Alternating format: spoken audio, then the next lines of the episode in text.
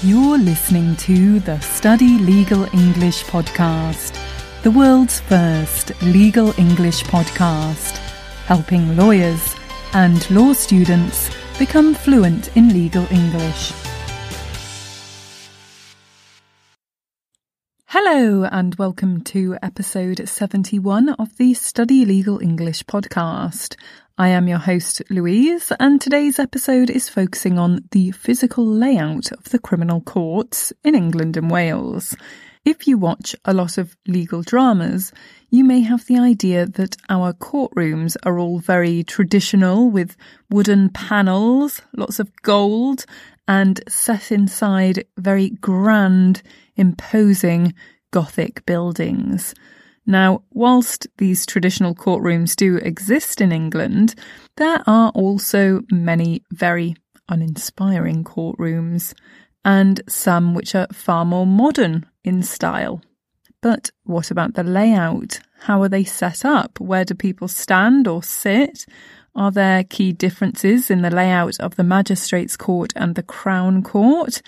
Well, today I'll be answering these questions and covering some key legal English vocabulary related to the layout.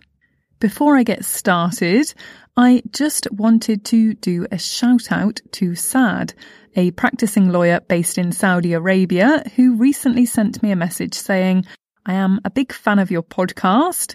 I enjoy every single episode. Thank you for the quality of the materials you share with us. I have always been looking for such a podcast. Thanks a lot, Louise. Well, thank you, Saad. It really, really brightens up my day when I get such lovely messages and it makes my work really worthwhile. So thank you.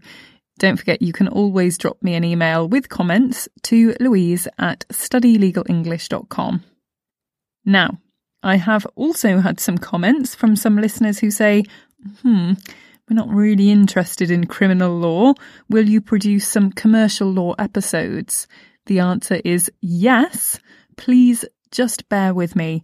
Currently, there are a number of episodes on the English legal system, but trust me, there will be some episodes in the future on commercial law, company law, contract law, and other more international law related topics. So just uh, have a little patience with me. So now, let's get started. The layout of each court varies depending on the type of court and a number of other factors, whether the court is an old or modern building and how big it is. Despite the variations, however, there are some general features which are always present in these courts, and I'm going to point these out. Firstly, I'm going to tell you about the Magistrates' Court. In the magistrates' court, the magistrates or the district judge sit behind a desk called the magistrates' bench. Often, but not always, the bench is elevated. This means that it is a raised platform, so that the magistrates or judge sit higher than anyone else in the court. Behind the magistrate's bench, there will be a door somewhere leading to the magistrate's room. This is where they retire after a trial to reach a verdict of either guilty or not guilty. In front of the magistrate's bench, there is normally a row where you find the legal advisor. The legal advisor, also still known sometimes as a court clerk, is the legally qualified professional who advises the lay magistrates on the law and assists with the court proceedings. For example, it is the legal advisor's job to ask the defendant to enter a plea and to assist unrepresented defendants to ensure a fair trial. On one side of the legal advisor is the witness box. This is where witnesses stand and give evidence. Before giving evidence, witnesses will wait in the witness room. This is a separate room which is outside of the courtroom. In front of the legal advisor and magistrate's bench, you find the bar table where the prosecution team and the defence team sit. The prosecution lawyers sit closest to the side with the witness box. Either side of the lawyers, or sometimes even behind the lawyers, there are a number of seating areas. Firstly, the area where the court usher sits or stands. The court usher helps people in and out of court. For example, he or she will direct witnesses to the witness box when it is their turn to give evidence, and he or she will also administer the oath or affirmation. Secondly, there is a place for the probation officer to sit. Probation officers work with offenders before and after sentencing, and they assist the courts in finding a suitable sentence for offenders. For example, they prepare a pre sentence report if requested by the court, and they present these recommendations in court. There is also an area for the press. By the press, I mean the journalists or the newspaper agencies who report on the court proceedings. There will also be a public gallery for members of the public because the majority of trials are held in open court. Members of the public may attend the trial and the press may publicise information about the case. Finally, you may have noticed on US legal dramas, the accused often sits with the defence team at the bar table. This is certainly not the case in England. Towards the back of the courtroom or on the side closest to the defence team, there will be the place where the defendant sits. In the majority of courtrooms, the defendant will sit inside something called a dock. There are two main types of dock. Firstly, a secure dock. This is an enclosed and sealed space with floor to ceiling walls and with a glass panel in front. It's been likened to a security cage. This is generally used for defendants who are remanded in custody. Secondly, there is an open dock.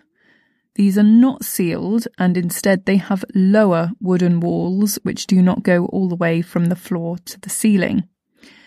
In the dock, the defendant is separated away from others in court, and only in very limited circumstances may the defendant be allowed to sit out of the dock on a chair.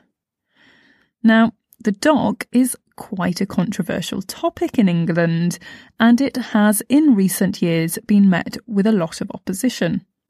The rationale in favour of the dock is that the defendant may pose a security risk to others, and the dock is a way to ensure the defendant is securely locked away. The arguments against the dock were highlighted in a report entitled In the Dock published in 2015 by Justice, an all party law reform and human rights organisation. The report argued that the dock is incompatible with the defendant's right to a fair trial. It goes against the presumption of innocence and adversely affects the defendant's dignity. Many criminal defence lawyers also complain that it impedes communication between the defendant and the defence lawyers. For example, if a defendant wishes to say something to his or her lawyer during the trial, the dock makes this impossible. So, I have a question for you, my dear listeners. If you attended a criminal trial and saw the defendant locked up in something resembling a security cage at the back of the courtroom, do you think this might affect your judgment? Would you automatically assume the defendant was dangerous simply because of the dock? Or would you be unaffected by this? Let me know your thoughts and whether you use a dock in your country.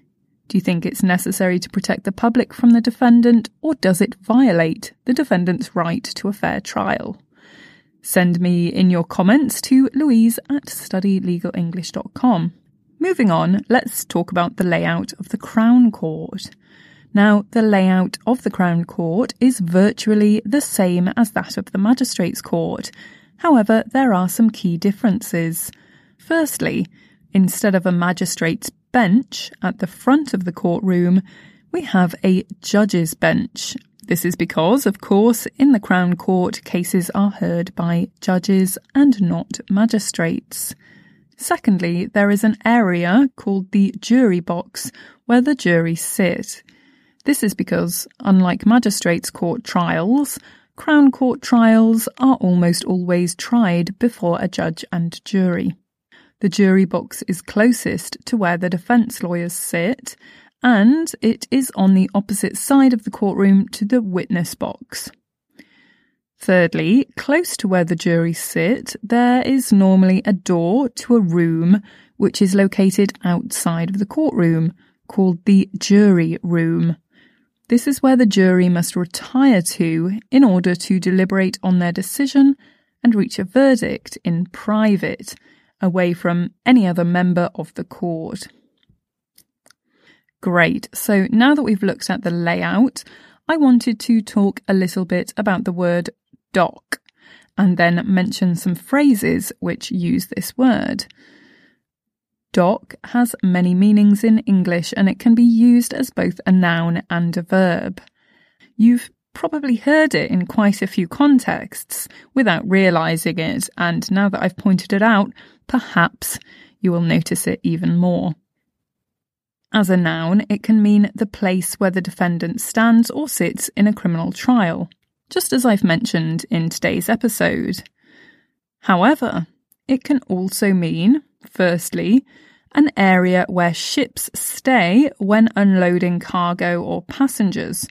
You may have seen signposts to the docks when travelling, or if you are lucky enough to have been on a cruise, you might have heard something like, This ship is docking soon, using the verb here.